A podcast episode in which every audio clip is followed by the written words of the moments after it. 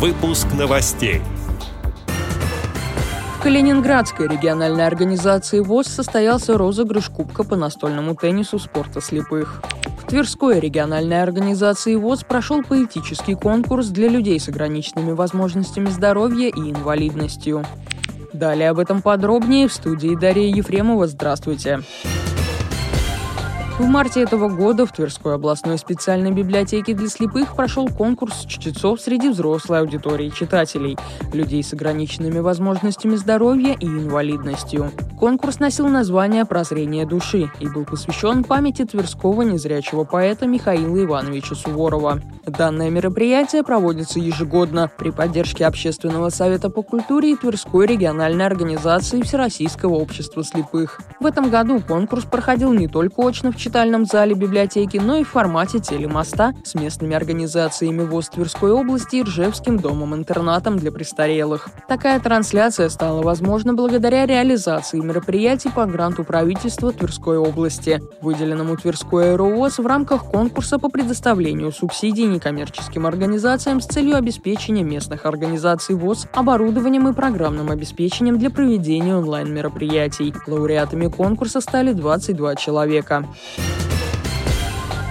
Недавно Калининградская региональная организация ВОЗ провела пятый открытый кубок по настольному теннису спорта слепых «Янтарный сет-2023».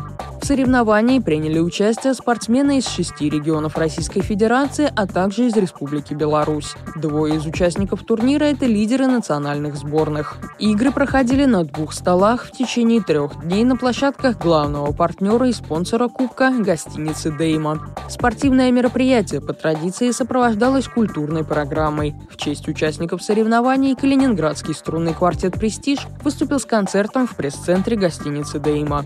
Незрячие спортсмены и их сопровождающие также познакомились с историей Калининграда, побывали на берегу Балтийского моря, поднялись на колесе обозрения, с которого открывался великолепный вид на город Зеленоградск и акваторию Балтийского моря. Для каждой прибывшей делегации был организован трансфер. Особые слова благодарности участники Кубка высказали ученицам 9 класса школы номер 15 города Калининграда и их классному руководителю за весомую помощь в сопровождении слепых и слабовидящих спортсменов.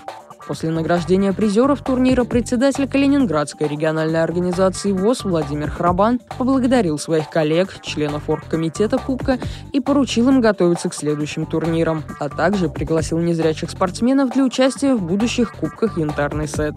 В свою очередь спортсмены, их тренеры и судьи соревнований поблагодарили калининградцев за теплый прием и высокий уровень организации этого спортивного мероприятия.